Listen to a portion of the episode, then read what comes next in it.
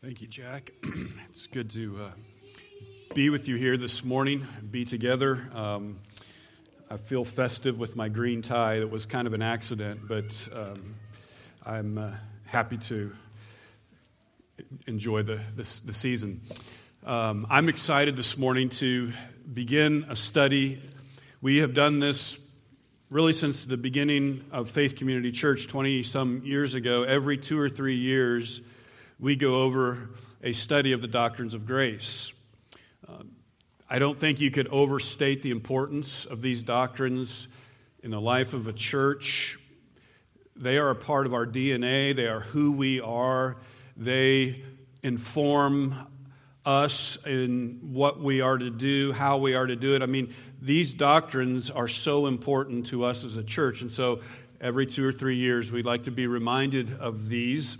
Um, we cover these doctrines in the new member class, but we do it in one class, and I have like 35 minutes, and I have to cover all five doctrines. So that's literally being sprayed with a fire hose of information.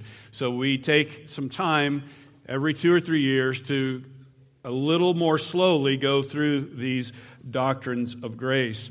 Now, some people come to this church because of the doctrines of grace. They're like, oh, I heard that church. And so they come here because of that very thing.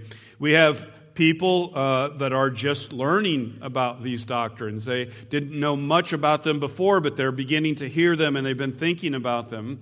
We have some people that may have never heard about these doctrines before. Like, I don't even know what you're talking about. And frankly, there are some people who don't come to this church because we believe these doctrines. So they're, they're very important for us to, to, to, understand. They are called the doctrines of grace because they explain for us what grace really is. I hope even this morning when you walk away, if you haven't heard of these doctrines, you're going to walk away with a greater awareness of grace, of what grace is. These doctrines are about our salvation. They, we use a, an acronym, TULIP, and each letter of the acronym stands for one of the five doctrines about our salvation. If you're unfamiliar with these or if you're learning, one of the things that might be helpful for you is to find in your Bible the, the white spaces where there's nothing written and make some notes because there's going to be a lot of verses that we're going to be talking about, and it's helpful to have this kind of information handy where you could pull it up and be able to remind yourself of some very important things about biblical doctrine. Now, the study that we're doing this morning, we're known as a church that does expository preaching. And so when Jack was up here, he said, uh, I was going to begin a topical sermon. So we go like, whoa, whoa, what? Topical sermon? This is supposed to be expository preaching. Well, you can preach expositorily topical sermons, but we uh, are doing a, a unique study. We're taking a break from Second Corinthians, and we're going to be studying it's a branch of theology that we would call systematic theology. In contrast to biblical theology. And I think it's important for you to understand what we're doing and the difference between the two because they're both very important. Systematic theology well, think of, think of theology, all the things that the Bible teaches. Think of it as a really big mountain. Because the Bible's a big book 40 different authors, written many different people, different situations, different places, different languages, and it all comes together. It says a lot of things. So, this is a big mountain of truth. Biblical theology looks at that truth like you start climbing up the mountain and you're looking at specific parts of the mountain, specific terrain of the mountain. So you go and you you study Moses and the Pentateuch or Genesis. I'm going to study and I want to know what Moses says. Or maybe you climb up farther and you start studying the prophets and what the prophets taught even how they interacted with Moses. And then you keep going up the mountain and you come to the Gospels and you, you want to know what the Gospels say or what Matthew is. And we'll hear things like a, a Johannine view of Christ We want to know what did, what did John the Apostle teach us about Christ? So that's biblical theology. It's, it's studying the parts of the whole. Systematic theology would be like standing on the top of the mountain and, and looking at all of what the Bible says about these topics. So, systematic theology would say, well, what does the Bible say about God? And it would make statements based upon his revelation to Moses and the prophets and the apostles, and it puts it all together. What does the Bible say about the Holy Spirit? What does the Bible say about Christ? That's putting the big mountain together, and that's systematic theology. We wouldn't know everything about Christ that we know today without systematic theology because you can't go to one book of the Bible and, and it doesn't give us everything comprehensive about Christ or the Holy Spirit or God. We need systematic theology. Without systematic theology, our knowledge would be incomplete. They're not at odds with each other.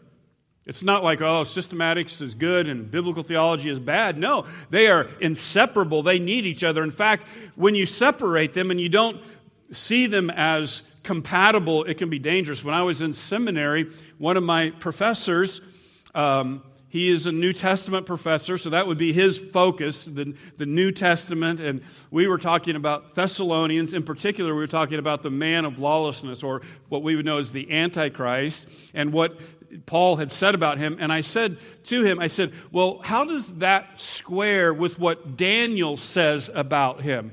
And I'll never forget his response. He said, Oh, I don't know. I don't know anything about Daniel. Now, if I'm a professor and my expertise is Pauline theology, that answer is acceptable. But if I'm a pastor and I'm supposed to be presenting the truth of God's word about the man of sin, I can't say, well, I don't know what Daniel says. We need systematic theology. Systematic theology can be dangerous because a lot of times uh, those who will teach systematic theology they get on top of the mountain and they make sweeping statements and they don't really take into account the specifics, the biblical theology. Or I'll tell you what is worse you develop a systematic theology and then you make biblical theology fit your system. That's really dangerous too. They need each other. We're going to do a systematic theology of our salvation. That's what the doctrines of grace are. They're going to give us a comprehensive picture of what the Bible says about our salvation. Now, we have been talking about in the study of Second Corinthians the ministry of reconciliation. Paul was a minister of reconciliation. He was going out into the world as a mouthpiece of God, as an ambassador for Christ, imploring people to be reconciled to God. We have been entrusted with that ministry of reconciliation. That's what we have been entrusted with when we talk about the ministry of reconciliation, there is going to be clear intersectionality. There's going to, it's going to be intertwined with salvation, the doctrines of grace. And so, to me, it's going to be fascinating as we look at these doctrines, we're going to see how they affect the ministry of reconciliation. We've been reconciled. Well, we're going to study the doctrines of salvation, and it's going to tell us a whole lot about our reconciliation. It's going to tell us, as reconcilers, when we go out into the world and, and preach the gospel to lost people, the doctrines of grace are going to tell us what exactly is at stake, what, what we're up against. So, this morning, we're going to begin this study of the doctrines of grace. We're going to begin with the letter T the letter T, this is what the Bible teaches about man, about people, about humanity. You could call this a doctrine of man or theology of man. If you have attended church at all in your life, and someone asks you, What does the Bible say about man? Most people would be able to say, Well, the Bible says we're sinners. That's pretty common knowledge. Yeah, I'm a sinner. In fact, we could go to Paul in Romans 3:23, for all have sinned and fallen short of the glory of God. Mm, so our theology say, well, people are sinners. That's pretty revolutionary even of itself. We live in a day and age that says people are basically good. That's not what the Bible says. It says they've all sinned. But what's interesting is that's not the only thing the Bible says.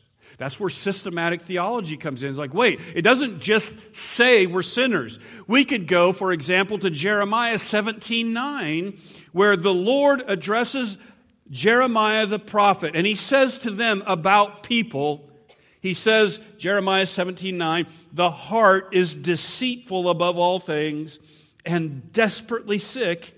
Who can understand it? Well, now it's just a little more than sinner.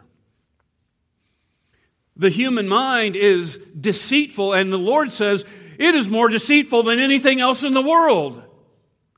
And that heart is sick.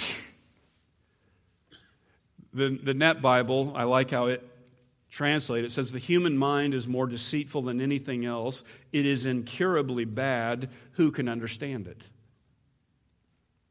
Now we are getting a picture of just what the Bible means when it says we're sinners we're in trouble.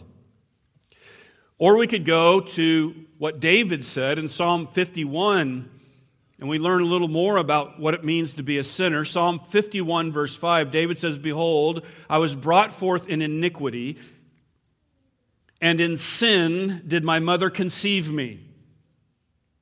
David is describing himself. When I was born, I was born stained in iniquity. I was brought forth and conceived in sin.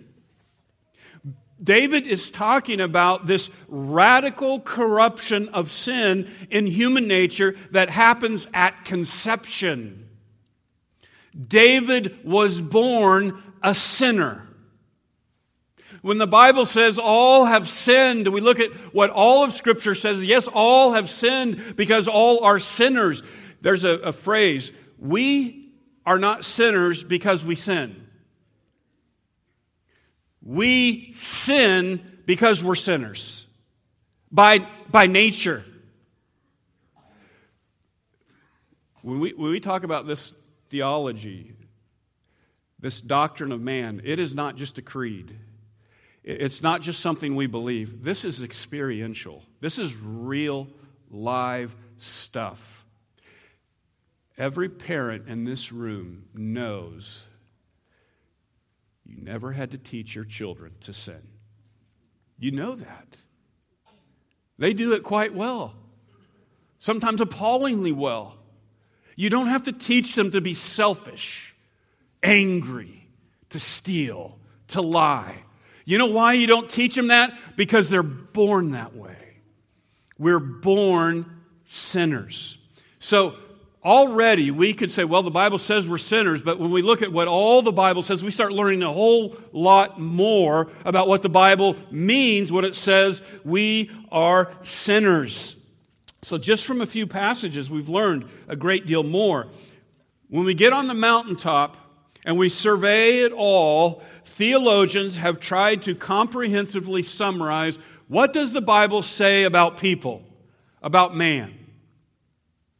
And the T stands for total depravity. Total depravity.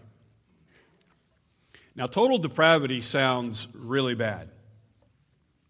It sounds so bad that some people, when they hear that, immediately reject the doctrine of total depravity.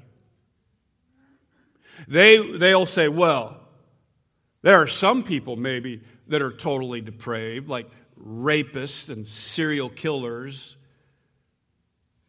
But most people aren't totally depraved. I'm certainly not totally depraved. And so they hear total depravity and they say, well, that can't be true. Largely because they don't understand what the Bible says or what we mean when we say total depravity.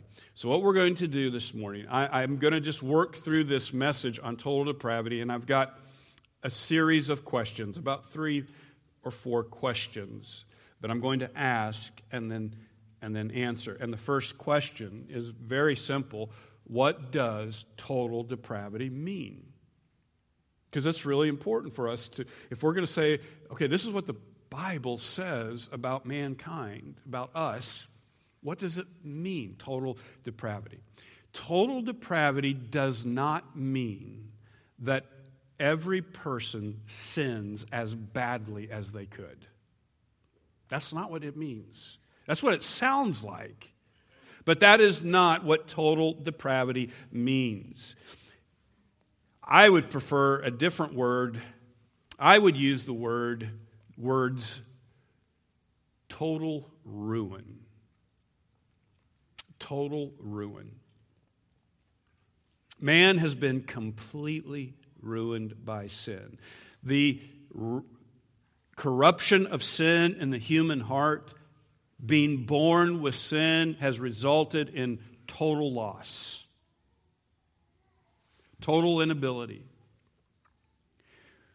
When my boys were young, we had this station wagon. We lived out in Platte City, and um, the station wagon, it was those dorky ones with the really long noses. I can't remember what it was for sure, but and it was parked in the driveway and they wanted to do I think rollerblading or something in the driveway and they said, "Could you move the car, Dad?" And my brother was visiting at the time and he goes, "I'll move the car." And he got in the car and he backed it up. Well, f- for some reason he didn't put it in park. He comes in the house. The next thing we know is I think Caleb, my oldest son, comes running into the house and is like, Dad, the station wagon, you know, and I, I ran out and I opened the door just as I'm seeing it bounce down the hill, over the road, and boom, right into a tree. And it did the, it literally left a half moon on the, the I mean, when they pulled it out, the bump, the whole engine was just smashed. So when you take a car like that mechanics look at it and they say, I can fix that, or they say, no, it's totaled. They said it's totaled. You can't fix it. When we talk about total depravity, that's what we're talking about. We're totaled. You can't fix it.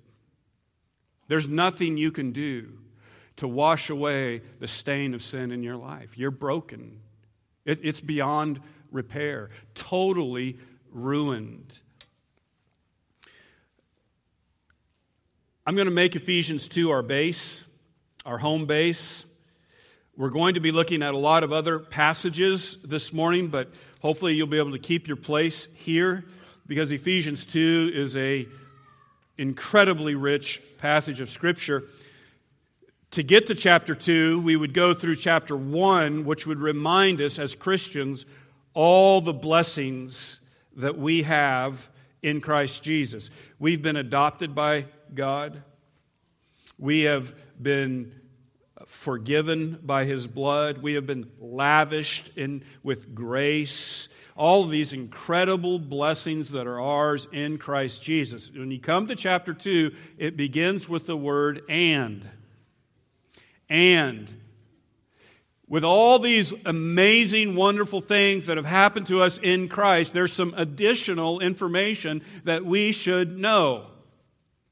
And you were dead in the trespasses and sins. You were dead in your trespasses and sins.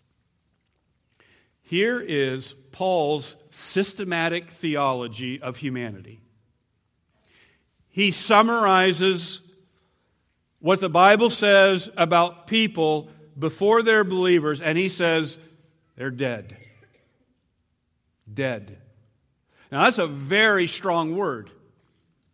You are dead in your trespasses and sin. You're not lame, you're not weak, you're not crippled, you're dead. That's Paul summarizing for us what the Bible says about humanity. That's a systematic theology, and it would be the proper definition of total depravity dead, totally ruined, totally hopeless. In order for us to understand what it means to be spiritually dead, we, we need to have, kind of climb back down the mountain and start looking at what total depravity or being spiritually dead means. So, what I'm going to do, I'm going to ask you to hold your place in Ephesians 3 and turn with me to Romans chapter 3. Ephesians, leave Ephesians 2 and turn to Romans chapter 3, also a letter by the Apostle Paul. And it's here where we're really going to be able to understand why Paul would give this comprehensive statement of dead. Dead. Now, obviously, they're not physically dead, right? Because they're very much alive, but they're spiritually dead. And don't let that minimize, like, oh, they're just spiritually dead. To be spiritually dead is catastrophic. It's total ruination, it's total inability. Radical corruption of sin has totally incapacitated us spiritually. That's what it means to be dead. So when we look at what Paul says in Romans chapter 3, we're going to get a better understanding of what he means when he says we were dead. So chapter 3 of Romans, verse 9. What then? Are we Jews any better off? No, not at all. For we have already charged that all, both Jews and Greeks, are under sin. There's two, two kinds of people in the world Jews and Greeks. So that means everyone. Everyone's under sin. Verse 10 As it is written, where does Paul get this statement that everybody's under sin? From Scripture. As it is written, none is righteous, no, not one. No one understands, no one seeks for God. All have turned aside. Together they have become worthless. No one does good, not even one. Paul makes this indictment against the human race, against people, Jew and Gentile, you and I. You're all under sin. You're all under the power of sin. Well, how do you know that, Paul? Because it is written, and he quotes the Old Testament. And he is a master systematic theologian. He takes at least eight different verses, passages from the Old Testament, and he weaves them together to string up this indictment against all of humanity that we are under sin. This is going to help us understand what it means to be dead in trespasses and sin. So let's just work through Romans 3 here, verse 10. To be a total ruin, to be totally depraved, means, verse 10, that sin has ruined us morally. Total depravity means that sin has ruined us morally. It's a total loss. Look at that. There is none is righteous. No, not one. What a decimating proclamation. There is none righteous. Not even one. They're morally ruined. The Lord, this is from uh, Psalm 14 that they, uh, Paul is quoting. The Lord's looking down upon the sons of men from heaven. He looks upon their hearts and he says, There's, there's none righteous. There's not one of them. He repeats it, verse 12 all have turned aside romans 3.12 together they've become worthless no one does good not even one this is total ruin. Morally ruined. There's not one righteous. They don't do good. There's not a good one out there, not even one. Now, I've had this objection before. I've heard this taught before, and I've thought, no one has ever done any good? I mean, there's a lot of philanthropy out there. People do good. There's not one righteous person. And what about the good people that I know? My neighbor, the little old lady across the street, the, the young man that opened the door for me. Those are, those are, good people, right?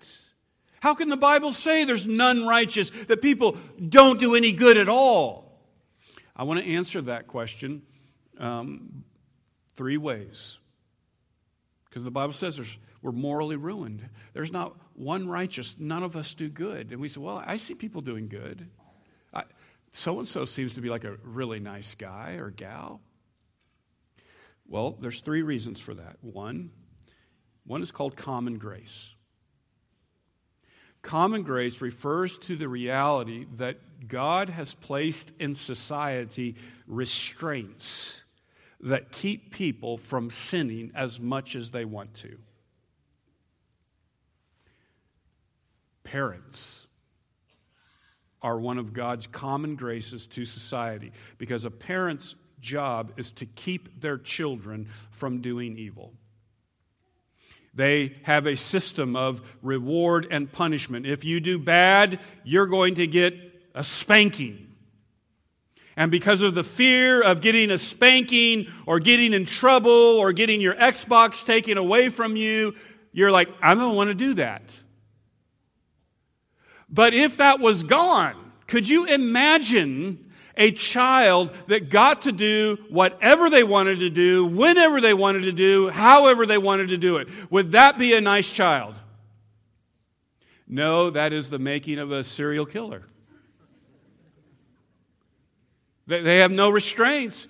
And I'm going to tell you, there are some, we're seeing those kind of children because parents are kind of hands off and Kids are growing up with no restraints. It's incredible. Government imposed by God to restrain evil in a society. The other day, I had a police officer following me, and I just kept looking at the speed limit, just constantly, you know. Because when the police officers aren't there, you don't think about it, you just drive right along. But obviously, it's more than that. You have judges and uh, rulers and authorities. You, you break the law and you can go to prison, and I, I don't want to go to prison. If tomorrow morning, Kansas City Police Department and all the judges announced they're walking off the job, you would not want to go outside. It would be terror you would stay at home, lock your doors, get the guns, mom, because we're going to protect ourselves. Because this place is going to get crazy. No law, no government, no police officers, no judges, no jails. That's, you know what anarchy is? Anarchy is when there are no laws in a society. And when anarchy happens, it's not a good thing. People die. Businesses are looted. There are riots. It's terrible. But when law is there, when God puts government there, it restrains these people who would do these things if they could, but they can't do that. That's common grace. So, all the people out there that look good, the Bible says, well, partly because God's keeping them from doing what they want to do. One of the reasons that uh, the old days seemed like the good old days is because there were more restraints in society. It wasn't because people were less evil. They just had less opportunity to do evil. Today, boy, one of God's judgments on a society is when He begins to systematically remove the restraints of evil on a society. That's His judgment. He lets people over to do what they want to do, and we are seeing it happen in our country. And it's a scary thing. And we see more and more depravity. We see more and more manifestations of evil. Let me give you a perfect illustration of what happens when there are no restraints the internet. The internet allows an individual in the privacy and darkness of their little world and room to indulge their perversions and fantasies virtually without restriction. And we are seeing in our own society right now this phenomenon of respectable businessmen, pastors, uh, grandfathers, getting led to courthouses in handcuffs because they've been involved in child pornography. What? You see some, what is going on? It is because these men are able to indulge their deepest, darkest fantasies and there are no restraints. They can do it in the quietness of their heart, uh, their mind, and it leads to absolute darkness. That's total depravity. Common grace keeps people from sinning as much as they want to sin or could sin. There's another reason why we look at people and say, well, they're good people. Um, I think it's Jerry Bridges. He calls it respectable sins. Nobody, I mean, only fools would say, I've never sinned. Of course we've sinned, but our sins aren't that bad. They're, they're you know, respectable sins. I was looking on his list. Um, gossip, covetousness, crass materialism, discontentment, pride of life, self righteousness, ingratitude. I mean, you start listing these things, and these are sins that, well, yeah, everybody does that. They don't seem that bad to us. They're not terrible sins. But when you look at Scripture, it is amazing. When you look at Scripture and the the holy law of God and what God condemns and what God hates, these things that we think are respectable, God absolutely detests. Self reliance, ingratitude. I bless you with all this stuff, and you don't even stop to give me thanks. It's outrageous to God. Ingratitude. All of a sudden, when you look at our respectable sins that we don't think were that bad to us and we see how God views them, all those people we think are so good, all of a sudden they're not quite so good at all. The fact is, lastly, good people, here's what the Bible says about the good deeds that people do. Because there are good deeds out there philanthropy. The Bible says our good deeds to God are like filthy rags. So, Isaiah 64 6. We have all become like one who is unclean, and all our righteous deeds are like a polluted garment.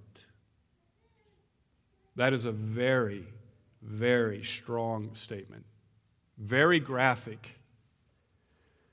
I don't want to be crass, but I want to tell you what the Bible says about our good deeds. Polluted garments is literally garments of menstruation. That's what it is in the Hebrew.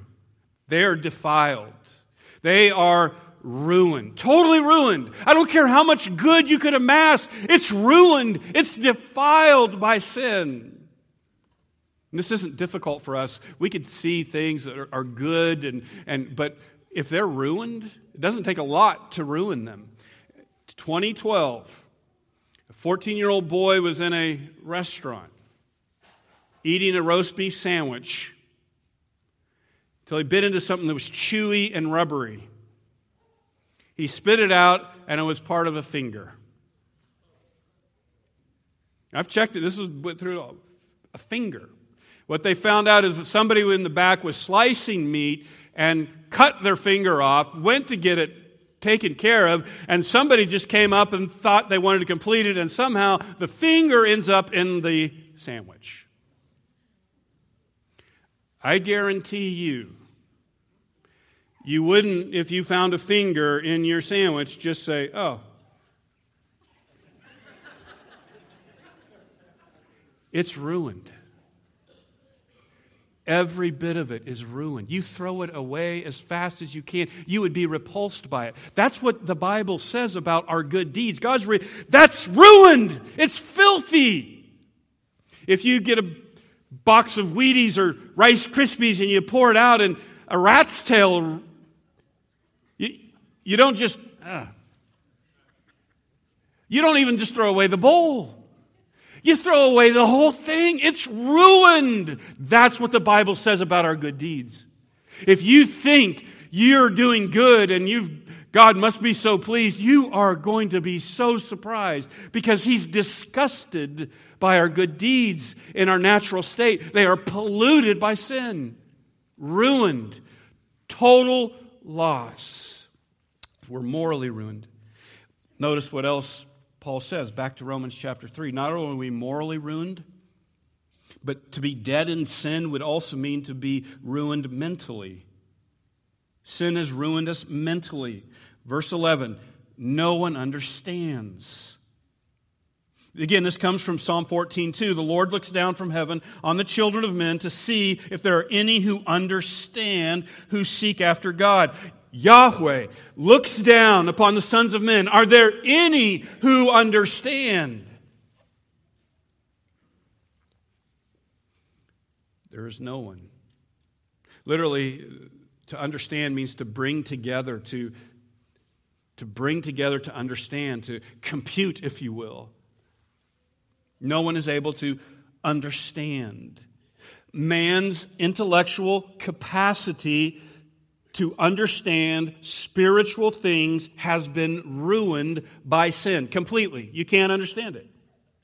We can understand mathematical concepts. We can put two and two together and come up with four. We can understand political concepts, agricultural concepts, economic concepts, but man cannot understand spiritual realities.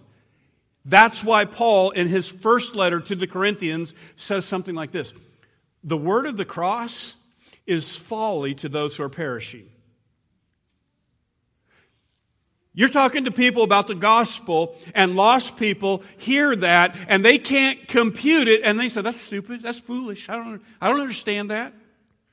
Paul says in 1 Corinthians 2:14, "The natural person does not accept the things of the spirit of God, for they are folly to him, and he's not able to understand them because they are spiritually discerned." What's spiritually discerned? The things of God are spiritually discerned. The natural man isn't able to process spiritual things. That has been ruined. Sin has ruined his capacity to understand spiritual realities. In the day, Adam, that you eat, you will die. And when he ate, he died spiritually.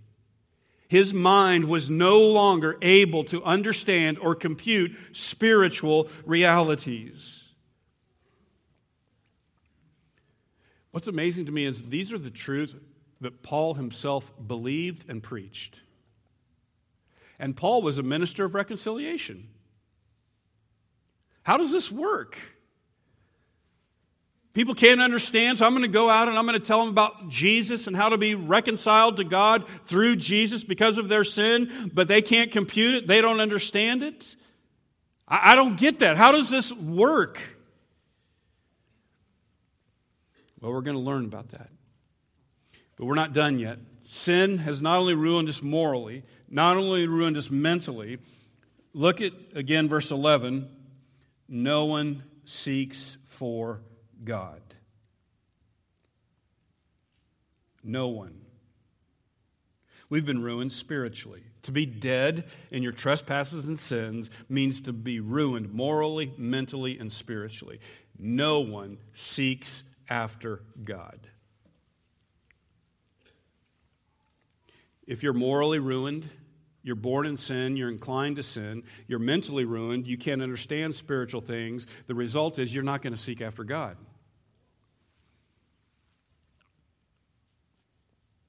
Again, this is experiential. We, we know this is true. I think of parents. Parents, you can make your children go to church. You can't make them seek God, can you? Can't do it. You can go out and you can tell people about Jesus Christ and the need to reconciliation, but you can't make them seek God. It's something in the inner disposition, and they're not able to do it. Their, sin has ruined us spiritually. This is the indictment on the human race.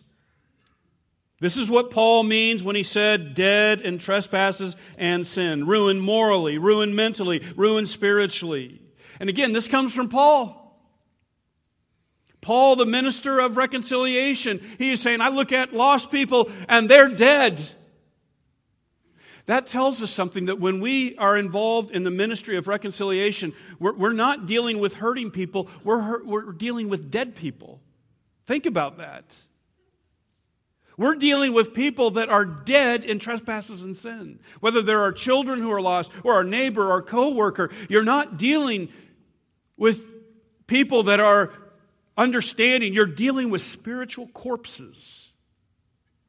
And that tells us the we are beginning to understand this nature of this ministry of reconciliation.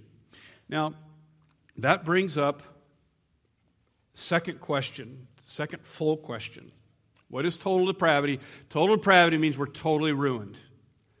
Sin has ruined us.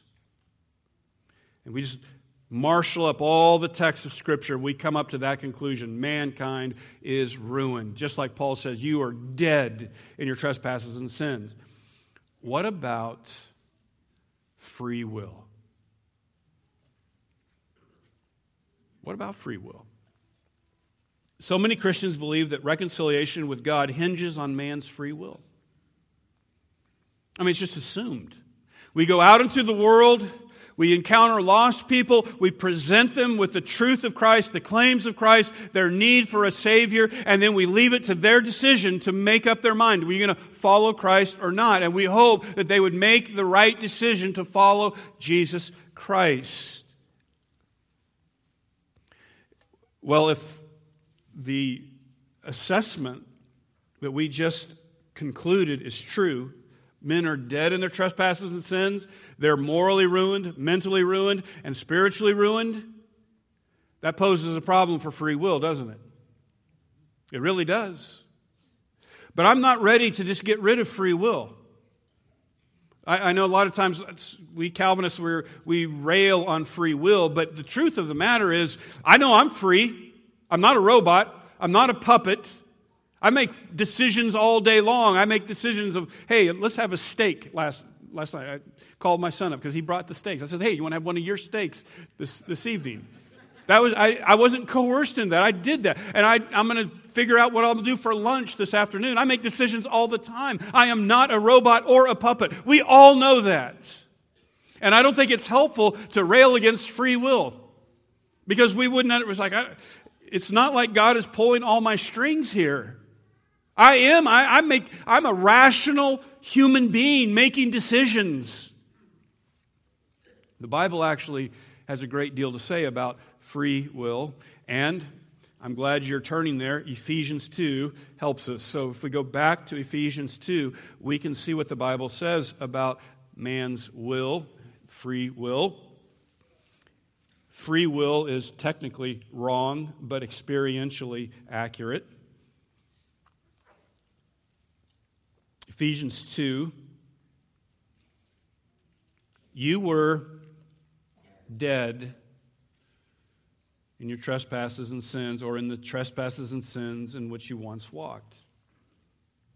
You were following the course of this world, following the prince of the power of the air, the spirit that is now at work in the sons of disobedience, among whom we all once lived in the passions of our flesh, carrying out the desires of the body and the mind, and were by nature children of wrath like the rest of mankind. Okay, they're dead spiritually, we got that, but physically they are very much alive. In fact, they're quite busy. We were very busy following. It's so funny when I hear people in the world talk about being free thinkers. They're all following. They're following the course in the world. You see these teenagers come up and rebelling against their parents. I'm free thinking. No, you're not. You're following. Look what you're following. You're following the prince of the power of the air, the spirit that is now in work in the sons of disobedience. But notice it says we are actually living. We lived in the passions of our flesh, carrying out the desires of the body and the mind. You see the word desires there, thelema in the Greek. You know what desires is? Thelema is will. The will, to will, to want. What were we doing when we were dead in our trespasses and sins? Well, we were living in the desires of our flesh, carrying out the will of the body and the mind. You know what we were doing? Exactly what we wanted to do. We loved our sin and we're not very interested in the things of God. We're not seeking after the things of God. We're seeking after money, houses, possessions, sex. That's what we're seeking. That's what we want. When you look at the Bible, free will doesn't save anyone, it condemns us all. It condemns us all. Every one of us in this room know that before God saved us, we weren't seeking Him. We, we had other things on our agenda. I think of the Apostle Paul, like he's on his way to persecute the church. This is what he wants to do. And then he meets God, and God changes him. Now he's doing something totally different. Free will doesn't save us, free will condemns us. From a biblical perspective, free will is one of the massive problems that man has. They are doing what they want to do, and it's leading to their damnation. So, when we talk about total depravity, really the essence of total depravity is simply this that in terms of coming to Christ in repentance and faith, people aren't going to do it.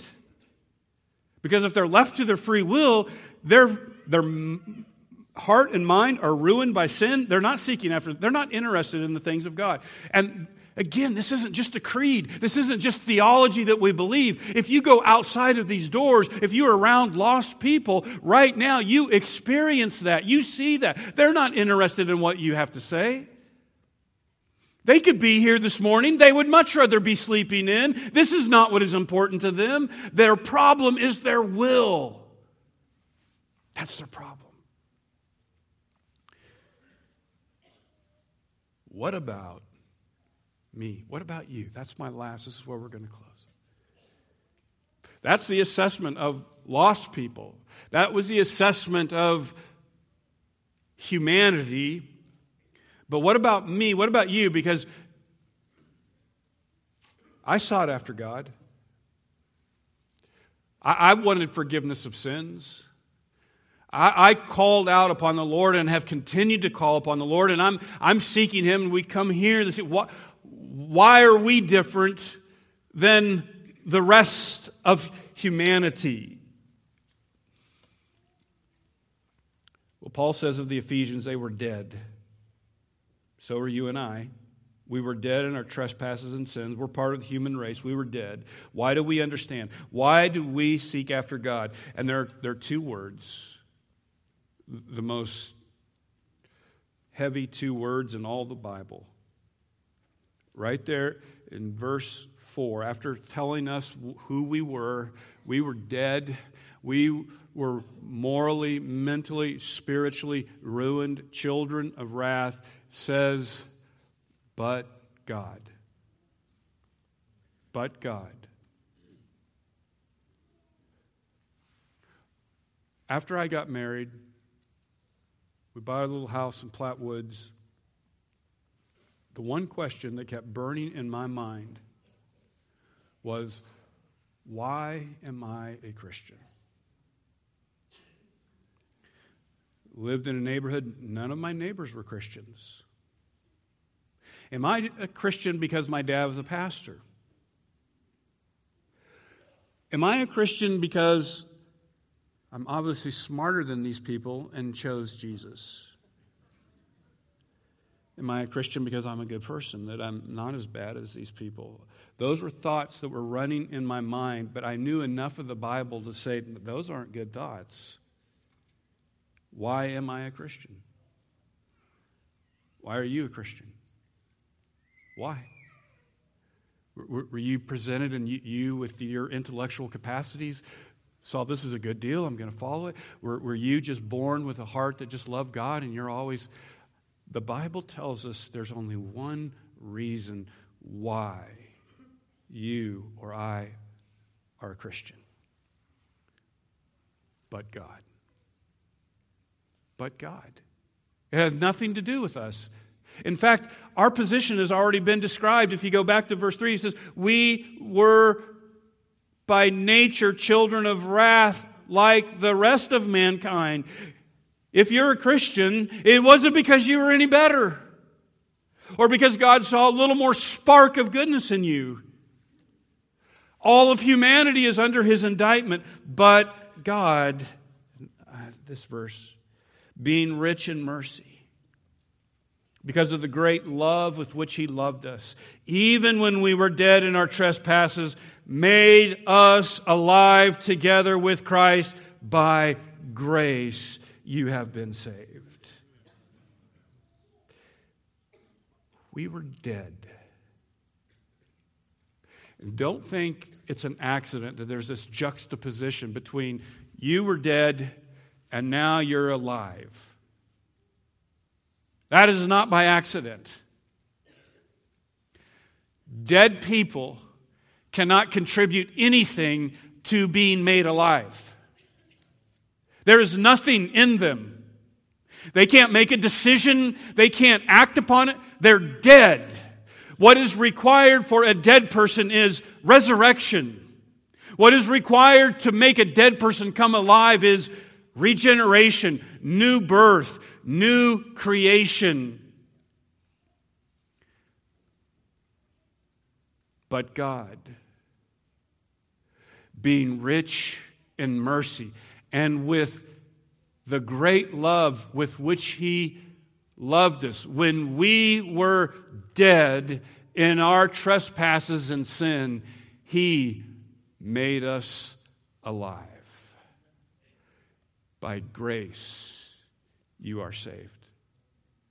That's grace. I'll tell you this until you understand what the Bible says about man in their natural condition, you will not understand grace. I didn't understand grace. And I can tell you this is very personal to me because when I understood for, for the first time the but God, when I understood that I was a Christian not because I was smarter, not because I was born in a pastor's home, not because I was better, but simply because God chose to have mercy on me. Was the first time in my life that I remember consciously, heartfeltly, affectionately worshiping for the first time. For the first time in my life, I had professed to know God, I believed in God, but when I understood that, I worshiped God. A God that would make me alive? Why? Why me? And anytime you ask the question, why me? Why am I here? The answer always goes back to who God is and not who you are. It is because He is rich in mercy and He loved you a great deal. That's why by grace you're saved. Some of you know this doctrine and you've heard it uh, maybe a hundred times, but I hope you never get tired of hearing it is by grace you have been saved because of His great mercy, because He loved you. God made alive. This is what we call monergism. God alone acts. God works on. So when Lazarus is in the tomb and Jesus comes and he says, Lazarus, come forth, Lazarus didn't do anything to contribute to his resurrection. He responded to the command of Jesus Christ to be made alive. And that's what happens to us. This is why Jesus will say in John 3 you have to be born again if you're going to enter the kingdom of heaven. Well, how do you get born again? It's a work of the Spirit. You don't command the Spirit.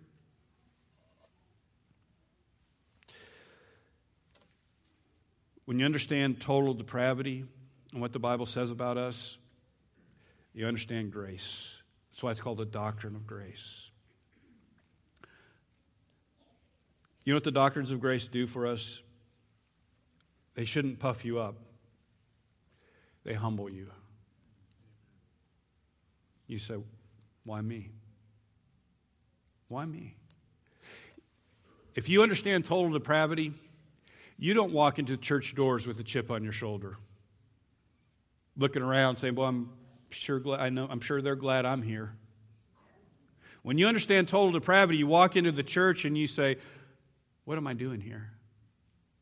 I don't belong here. This is who who am I to be here? Because if I were left to myself, it would not be a pretty picture. But God, being rich in mercy with great love, made us alive. Paul, after he completes chapter 3, talking about all of this glorious salvation, he says, Hey, I want you to walk worthy of your salvation. You know what he says in verse 2 what, how to walk worthy of your salvation? You walk with all humility. Pride is not becoming a child of God. You walk with humility. We're going to close this morning by singing that great hymn, And Can It Be? I think that's a fitting way to close. And can it be that I should gain an interest in the Savior's blood? Is it possible? why? Why would I gain an interest? Why would God make me alive? And how do you know if you're alive? How, how do you know? Well, I'll tell you what being made alive looks like. It begins with a conviction of sin. You will have a maybe overwhelming sense of worthlessness, that you are a sinner, that you cannot measure up. God is stirring you. He is beginning to prod you. He is beginning to poke you. And to be made alive means to be born again so that when you hear the gospel message, you say, I believe that. That's true. I believe Christ died on the cross for my sins. And by believing it, you've evidenced you've been made alive because you couldn't believe it without being made alive. So if you're here this morning and you're like, I believe, I believe Jesus died on the cross for my sins, you've been made alive, and you've been made alive because God is rich in mercy and He loved you with a very great love. And you walk out here this morning knowing that God has been merciful to you and He loves you with a very special love. You can take on just about anything that you need to take on this day or this week. And can it be that I should gain an interest in the Savior's blood. Matt, if you guys would come up and we'll close in that. Father, if, why don't everybody stand with me? Father, uh, it is a dark picture of what the Bible says about people. It's, a, it's not flattering. The indictment against humanity is we're shut up. Our mouths have been stopped. We have no more excuse. We are a sinner. We are totally ruined. We can't fix ourselves. All our good deeds are like filthy rags. There's nothing that we can contribute to our salvation. We're dead. And the sooner you realize you're dead, the sooner you realize that you can't do anything, the quicker you can call upon the Lord Jesus Christ and say, You must save me. Save me believe on the Lord Jesus Christ, and you will be saved. I urge you today be reconciled to God through the Lord Jesus Christ. And if you're here this morning, you know Christ, man, I just want you to just meditate. God being rich in mercy, in which, with great love, in which He loved you, He made you alive. You are special. You are unique. Thank you, Lord Jesus, for these truths. May you bless them and not return to you void. It is in Christ's name we pray. Amen.